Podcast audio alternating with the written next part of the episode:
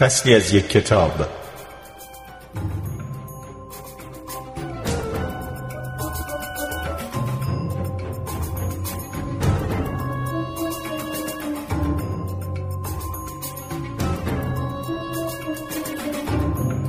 طرح بزرگ.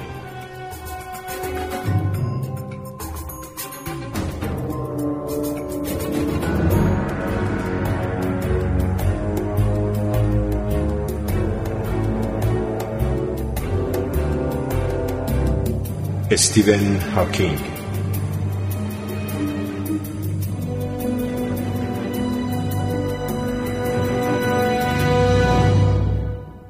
معجزه آشکار.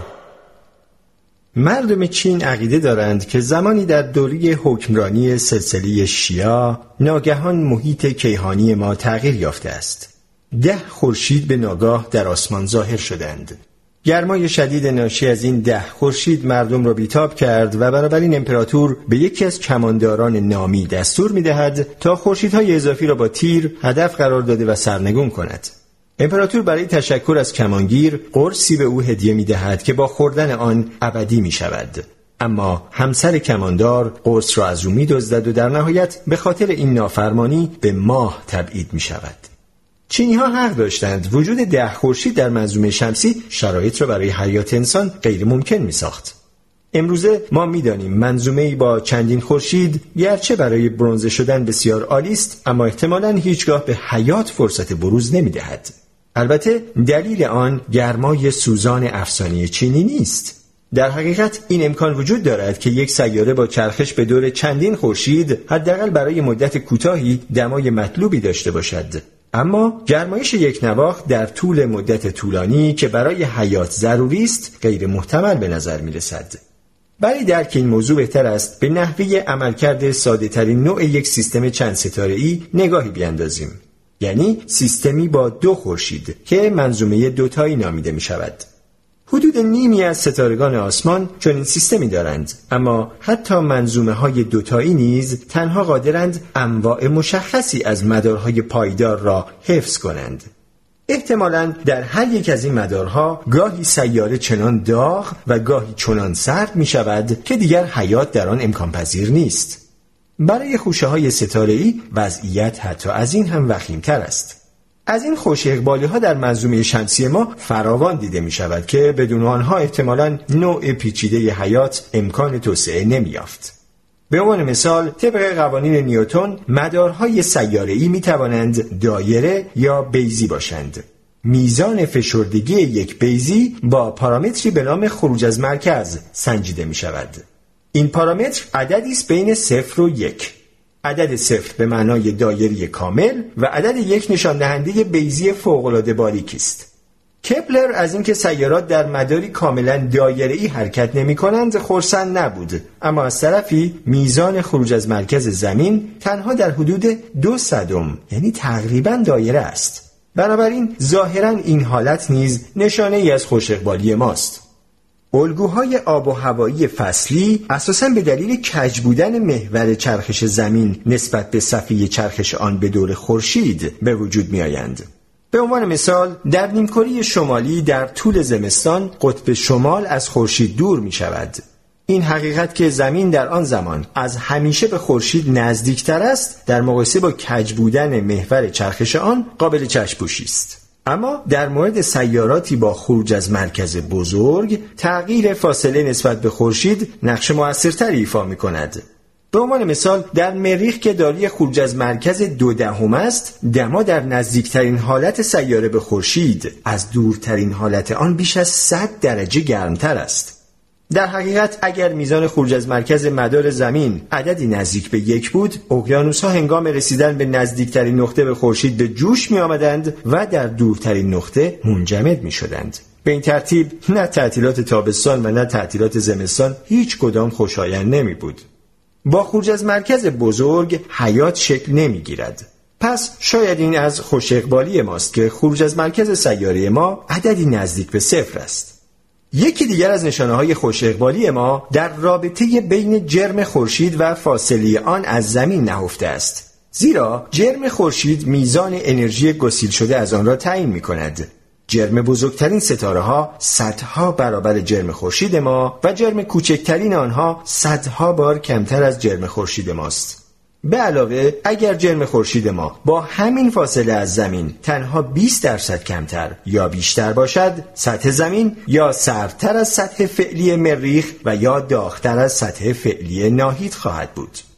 معمولا دانشمندان محدوده قابل سکونت برای حیات را در هر ستاره به صورت منطقه باریک دور آن تعریف می کنند که در آن دما به گونه است که آب بتواند به صورت مایع وجود داشته باشد. این منطقه قابل سکونت را گاهی منطقه گلدیلاکس یعنی موتلایی مینامند. اینکه آب بتواند به صورت مایع وجود داشته باشد به معنای مقدار صحیح دمای سیاره برای به وجود آمدن حیات هوشمند است. محدوده قابل سکونت در منظومه شمسی ما بسیار باریک و کوچک است. نیوتون عقیده داشت که منظومه شمسی ما صرفاً از طریق قوانین طبیعت سر از آشوب در نیاورده است. در عوض او باور داشت نظم موجود در جهان در ابتدا به وسیله خداوند ایجاد شده و تا به امروز در همان حالت و شرایط حفظ شده است. درک دلیل چنین تصوری آسان است. اگر منظومه شمسی ما تنها منظومه موجود در جهان باشد در این صورت وقوع این اتفاقات متعدد غیر محتمل که دست به دست هم داده و با برنامه مساعد برای زندگی انسان وجود ما را امکان پذیر ساخته اند واقعا حیرت انگیز خواهد بود اما در سال 1992 اولین مشاهدات مبنی بر وجود سیاره‌ای که به دور خورشیدی غیر از خورشید ما در حال چرخش است تایید شد. ما همکنون صدها عدد از چنین سیاراتی را می‌شناسیم و شکی نیست که تعداد بیشماری از آنها حول میلیاردها ستاره موجود در جهان وجود دارند. وقتی این موضوع را می‌دانیم دیگر شرایط خوش تنظیم سیاره ما شامل وجود خورشیدی با جرم مناسب و فاصله ایدئال زمین با آن آنچنان استثنایی و ویژه جلوه نمی کند و تصور اینکه زمین به دقت طراحی شده تا ما انسانها را خوشنود کند کم رنگ می شود در جهان انواع گوناگونی از سیارات وجود دارند که در برخی یا حداقل یکی از آنها شرایط حیات مهیاست. بدیهی است که وقتی موجودات زنده ساکن یک سیاره جهان اطراف خود را مورد بررسی قرار می‌دهند قهرا در میابند که محیط زندگی آنها شرایط حیات را برآورده می‌سازد. این جمله را می‌توان به صورت یک اصل علمی بیان کرد. وجود حتمی ما قوانینی را تحمیل می کند که تعیین می کنند از کجا و از چه زمانی امکان مشاهده جهان برای ما فراهم شده است. یعنی این واقعیت که ما وجود داریم ویژگی های نوع محیطی که خود را در آن میابیم محدود می کند.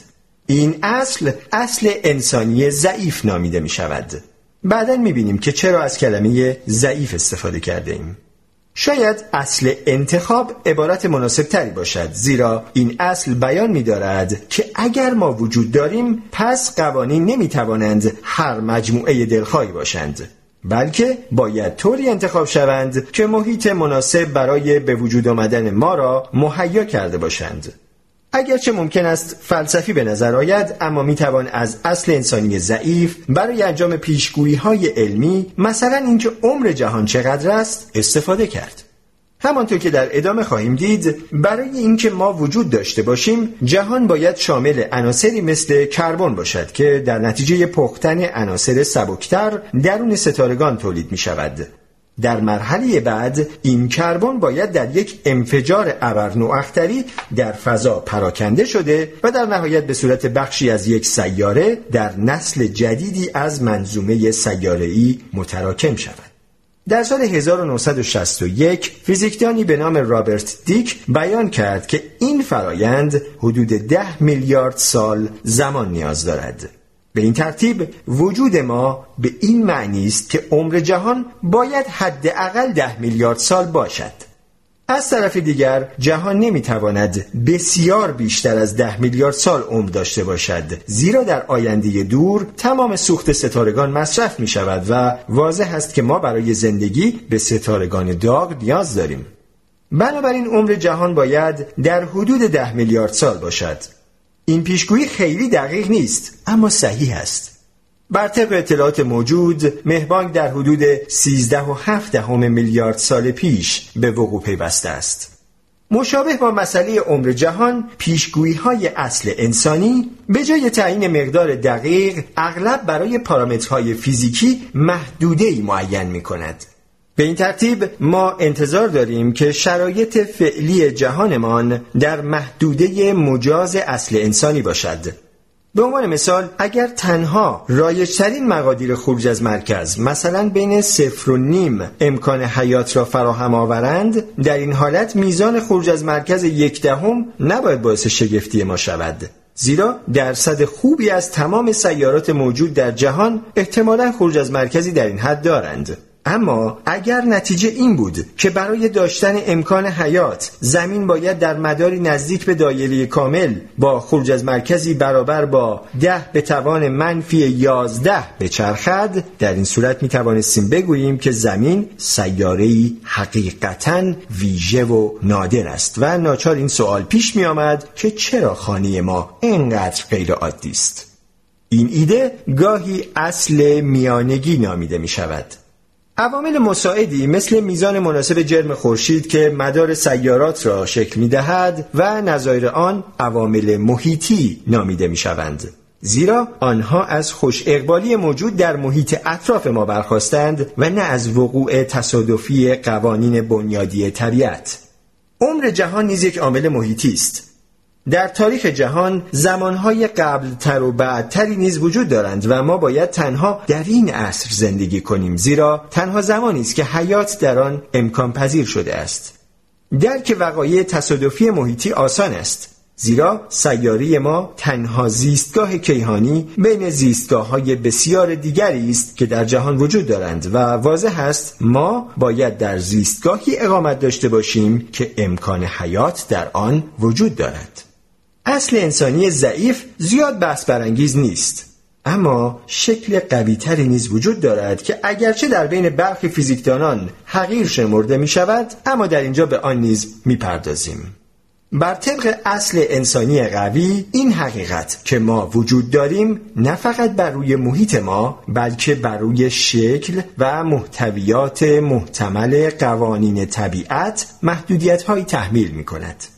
ایده این است که تنها خصوصیات ویژه منظومه شمسی ما نیست که به طور عجیبی برای حیات انسان مناسب است بلکه خصوصیات کل جهان ما این گونه است که توضیح آن مشکل تر است این داستان که چگونه جهان اولیه شامل هیدروژن، هلیوم و مقدار اندکی لیتیوم به جهانی تکامل پیدا کرد که حداقل در یک مورد دارای حیات هوشمند است، داستانی است با فصلهای متعدد.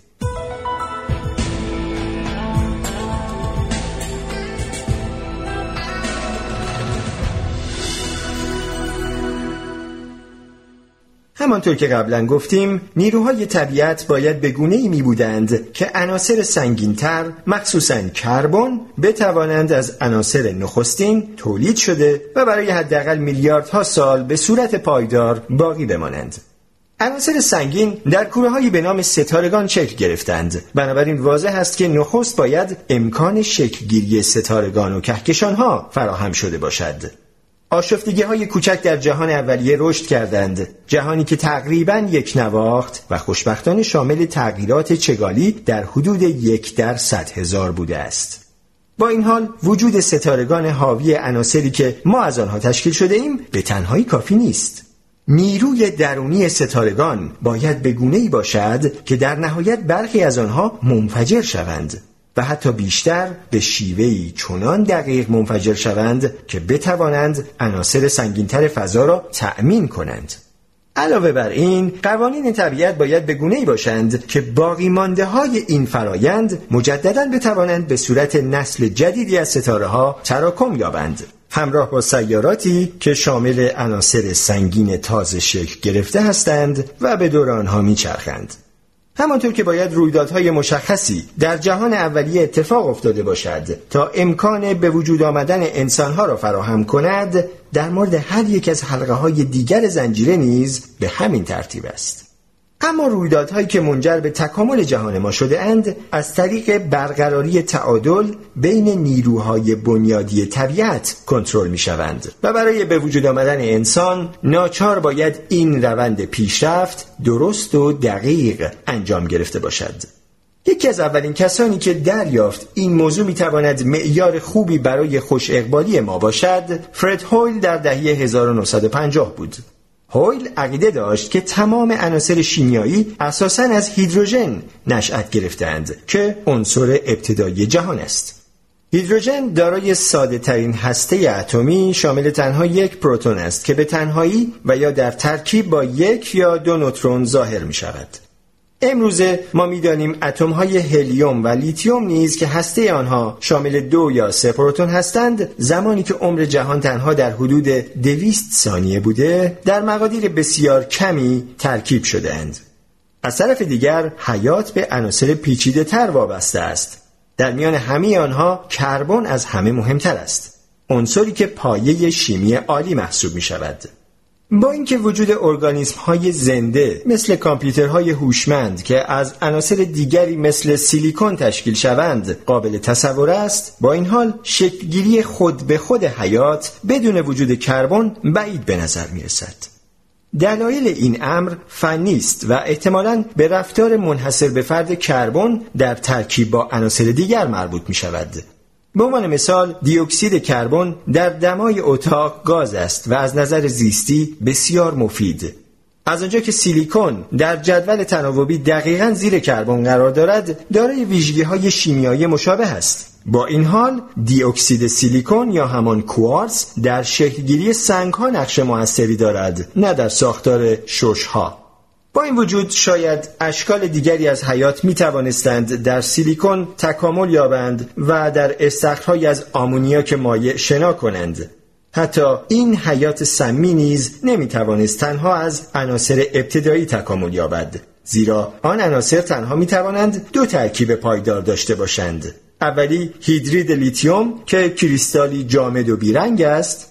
و دومی خود گاز هیدروژن که هیچ کدام از آنها نه قادرن تولید مس کنند نه عاشق شوند به علاوه این حقیقت وجود دارد که ما شکل کربنی حیات هستیم و این سوال پیش می آید که کربن با شش پروتون و دیگر عناصر سنگین بدن ما چگونه ایجاد شده اند؟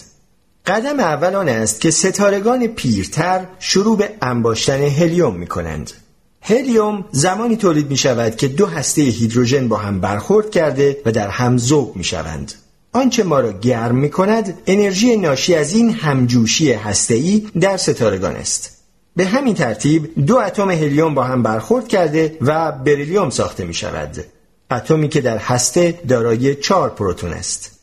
وقتی بریلیوم ساخته شد باید اصولا بتواند با هسته هلیوم سومی همجوشی کند و هسته کربن بسازد. اما این اتفاق نمی افتد زیرا ایزوتوپ بریلیوم حاصله فورا به هسته هلیوم تجزیه می شود وقتی محتویات هیدروژن یک ستاره رو به پایان می رود وضعیت فرق می کند در این حالت هسته ستاره فرو می ریزد تا اینکه دمای مرکز آن به حدود 100 میلیون درجه کلوین برسد.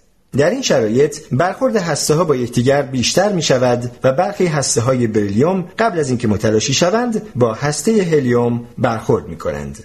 در این صورت هلیوم می تواند با بریلیوم ترکیب شده و ایزوتوپی از کربن را بسازند که پایدار است. اما این کربن هنوز تا اشکال پیچیده تر ترکیبات شیمیایی از نوعی که می‌توانند از نوشیدنی لذت ببرند شعبده بازی کنند و در مورد جهان سوال بپرسند فرسنگ ها فاصله دارد. برای اینکه موجوداتی مثل انسان ها وجود داشته باشند کربن باید از درون ستاره به سکونتگاهی مهربانتر پناه ببرد. همانطور که گفتیم این حالت زمانی رخ می دهد که ستاره در پایان دوری زندگی خود به صورت یک ابر اختر منفجر شده و کربن و دیگر عناصر سنگین را پراکنده کند تا بعدها به صورت یک سیاره متراکم شوند.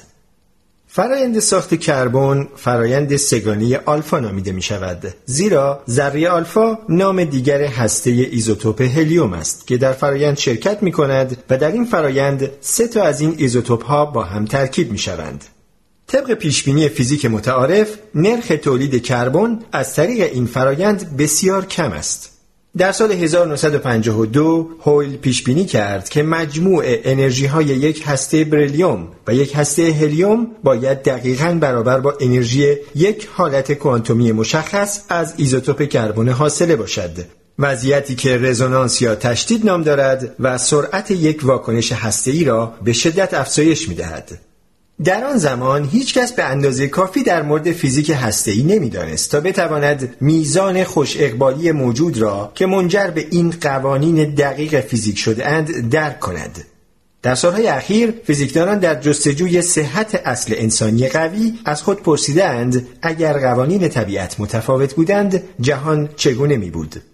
امروزه می توان با کمک شبیه سازی های کامپیوتری نحوه وابستگی سرعت واکنش سگانه آلفا را به قدرت نیروهای بنیادی طبیعت تعیین کرد.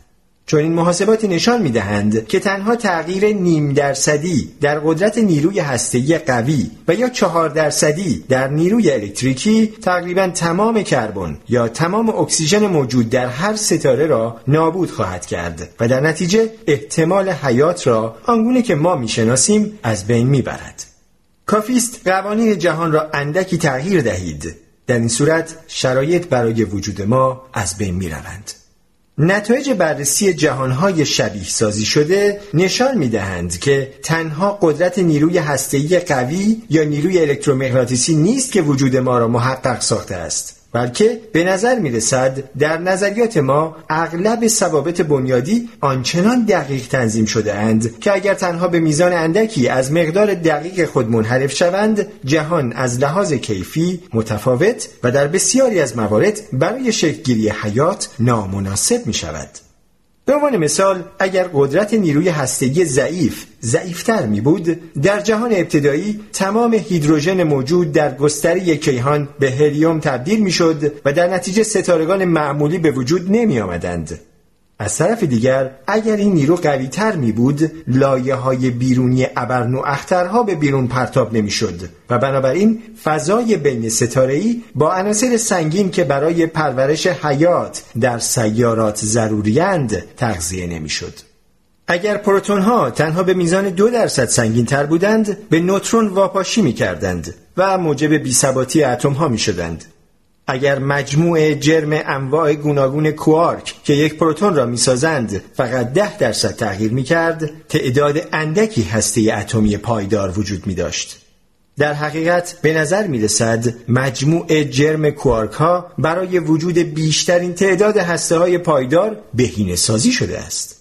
اگر بپذیریم که شرط لازم برای شکلگیری حیات منظومه ای وجود مداری پایدار در طول چند صد میلیون سال است باید گفت که تعداد ابعاد فضا نیز در موافقت با وجود ما تعیین شده است. زیرا بر طبق قوانین گرانش تنها در فضایی سبودی مدارات پایدار بیزی شکل امکان پذیرند در فضاهایی با تعداد ابعاد دیگر مدارات دایره ای امکان پذیرند ولی همانطور که نیوتن می گفت ناپایدار هستند.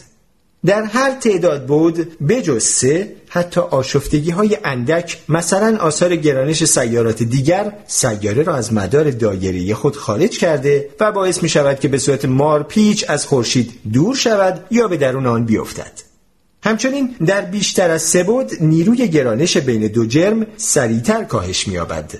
در سبود با دو برابر کردن فاصله نیروی گرانش یک چهارم می شود در حالی که در چهار بود به یک هشتم و در پنج بود به یک شانزدهم مقدار خود تقلیل می‌یابد. در نتیجه در بیش از سه بود خورشید قادر نیست در حالتی پایدار به گونه که فشار درونی آن با گرانش در تعادل باشد باقی بماند در این حالت خورشید یا متلاشی می شود و یا فرو پاشیده به یک سیاهچاله تبدیل می شود و در هر حالت روز ما را خراب می کند. در مقیاس اتمی نیروهای الکتریکی همانند نیروی گرانش رفتار می کنند یعنی الکترون های اتم یا فرار می کنند یا روی هسته می افتند که در هیچ کدام از این حالات وجود اتمی که ما می شناسیم امکان پذیر نیست به نظر می رسد پیدایش ساختارهای پیچیده‌ای که از مشاهدگران هوشمند حمایت کنند بسیار شکننده است. قوانین طبیعت منجر به شکلگیری سیستمی شدهاند که دارای تنظیمات دقیقی است و برای اینکه احتمال حیات به گونه‌ای که همکنون می‌شناسیم از بین نرود تنها می‌توان تغییراتی فوق‌العاده اندک در این قوانین ایجاد کرد به نظر می رسد اگر دنبالی از اتفاقات همزمان و شگفتانگیز در جزئیات دقیق قوانین فیزیکی نبود انسانها و همچنین اشکال مشابه حیات هرگز امکان وجود نمی یافتند. تنظیمات دقیق همزمان در پارامتری به نام ثابت کیهانی در معادلات نسبیت عام اینشتین از همه تاثیرگذارتر است. در سال 1915 زمانی که اینشتین نظریه خود را صورتبندی می کرد عقیده داشت که جهان ایستاست. یعنی نه در حال انبساط است و نه در حال انقباز از اونجا که تمام مواد یکدیگر را جذب می کنند او در نظریه خود نیروی جدید ضد گرانشی را معرفی کرد تا بتواند به کمک آن با گرایش جهان به فروپاشی بر روی خود مقابله کند. این نیرو برخلاف نیروهای دیگر هیچ منبع خاصی ندارد بلکه از خواص خود ساختار فضا زمان است. ثابت کیهانی قدرت این نیرو را نشان می‌دهد.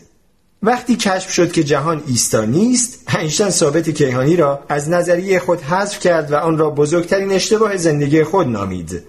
اما در سال 1998 مشاهده ابرنواخترهای بسیار دور آشکار کرد که جهان با سرعتی رو به رشد در حال انبساط است. اثری که بدون وجود نوعی نیروی دافعه غیر ممکن است. اینگونه بود که ثابت کیهانی مجددا احیا شد. از اونجا که امروز می‌دانیم که مقدار آن صفر نیست این سوال باقی میماند که چرا این ثابت دارای چنین مقداری است. فیزیکدانان با طرح مباحثی توضیح می دهند که چگونه ممکن است این ثابت از اثرات مکانیک کوانتومی نشأت گرفته باشد. اما مقداری که محاسبه می کنند به میزان ده به توان 120 برابر قوی تر از مقدار واقعی است که از مشاهده ابرنواخترها به دست آمده است.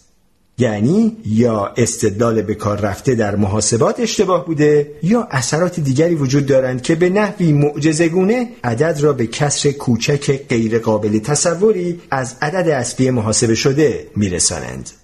چیزی که قطعی است این است که اگر مقدار ثابت کیهانی خیلی بزرگتر از این باشد قبل از اینکه کهکشان ها بتوانند شکل بگیرند جهان ما منفجر شده و در این صورت نیز حیاتی که می‌شناسیم غیر ممکن می شود.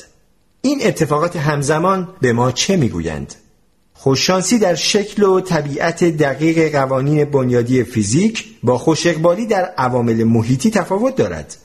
توضیح این مسئله آسان نیست و در مورد آن تعابیر فیزیکی و فلسفی بسیار عمیقی وجود دارند.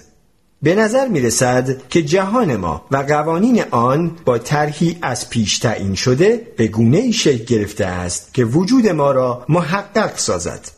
به علاوه اگر می‌خواهیم وجود داشته باشیم ناچار باید بپذیریم که در این طرح جای کمی برای تغییر گذاشته شده است. توضیح این مسئله آسان نیست و این سؤال طبیعی را برمیانگیزد که چرا این گونه است.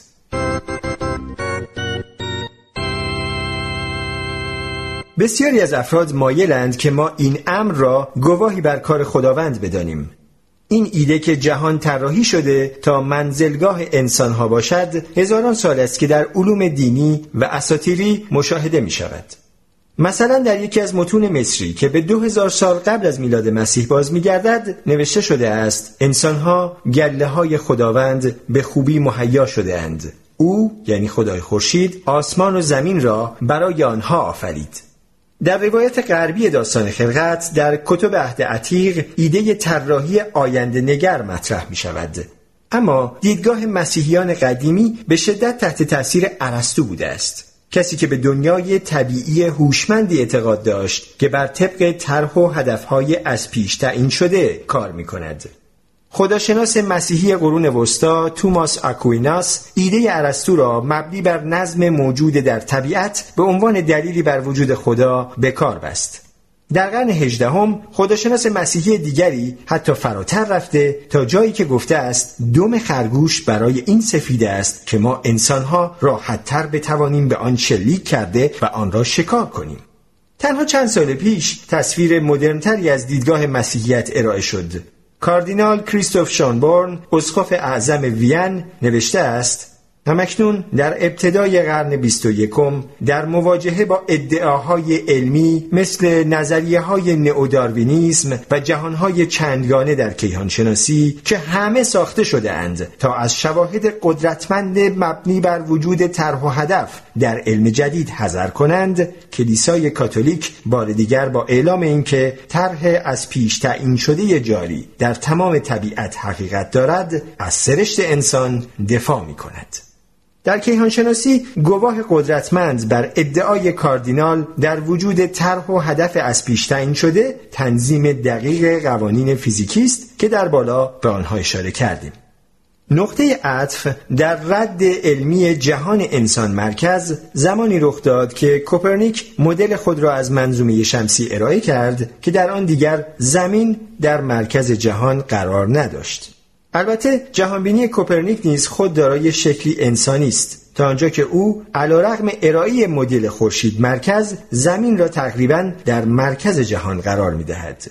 اختراع تلسکوپ و رصدهای قرن هفدهم مثلا اینکه سیاره ما تنها سیاره نیست که ماه دارد این اصل را که ما در جهان جایگاه ویژه‌ای نداریم تقویت کرد. از آن به بعد هرچه انسانها بیشتر در مورد جهان دانستند این نتیجه گیری تقویت شد که ما احتمالا تنها در یک سیاره معمولی به سر می‌بریم. اما مخصوصا های اخیر در مورد تنظیم دقیق بسیاری از قوانین طبیعت می تواند حداقل برخی از ما را به همان ایده قدیمی بازگرداند که این طرح بزرگ کار نوعی طراح بزرگ است. از آنجا که قانون اساسی ایالات متحده آموزش مذهب را در مدارس ممنوع کرده به این دیدگاه طراحی هوشمند می‌گویند که بدون ذکر نام تلویحا میفهماند که طراح خداوند است. پاسخ علم مدرن این نیست. پیشتر دیدیم که ظاهرا جهان ما یکی از جهانهای بسیاری است که هر کدام قوانین متفاوتی دارند. ایده جهانهای چندگانه در پاسخ به معجزه تنظیمات دقیق ساخته نشده بلکه همانند بسیاری از نظریات کیهانشناسی جدید پیامد شرایط بدون مرز است. اما در صورتی که این امر صحیح باشد اصل انسانی قوی عملا هم ارز اصل ضعیف است. به این ترتیب که تنظیمات دقیق قوانین فیزیکی در همان جایگاه فاکتورهای محیطی قرار می گیرند زیرا درست همانطور که منظومه ما یکی از منظومه های متعدد موجود در جهان است منزل کیهانی ما هم یعنی همین جهان قابل رویت تنها یکی از جهانهای متعدد است. یعنی درست همانطور که آگاهی ما از وجود میلیون ها سیستم منظومه‌ای مشابه از اهمیت وقایع موافق محیطی میکاهد تنظیمات دقیق موجود در قوانین طبیعت را نیز می‌توان با وجود جهانهای چندگانه توضیح داد. بسیاری از افراد در طول سالها زیبایی و پیچیدگی طبیعت را که در آن زمان دلیل علمی نداشتند به آفریننده نسبت دادند. اما درست مشابه یافته های داروین و والاس مبنی بر اینکه چگونه طرح اعجازگونه اشکال مختلف موجودات زنده می تواند بدون دخالت موجودی برتر به وجود آید به همین ترتیب مفهوم جهانهای چندگانه نیز می تواند تنظیمات دقیق قوانین فیزیکی را بدون فرض وجود خالقی خیراندیش توضیح دهد.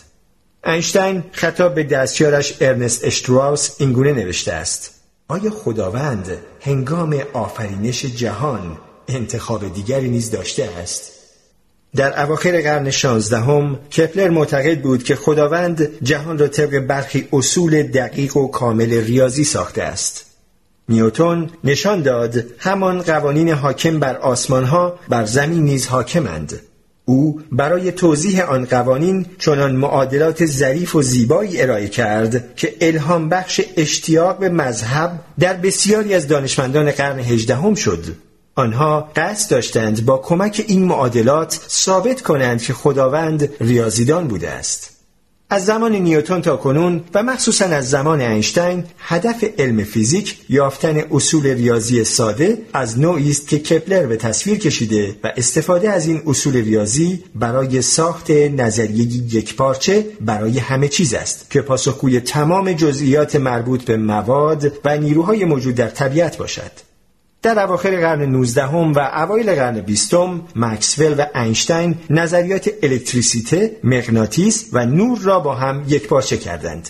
در دهه 1970 مدل استاندارد ایجاد شد. نظریه‌ای شامل نیروهای هسته‌ای قوی و ضعیف و نیروی الکترومغناطیس.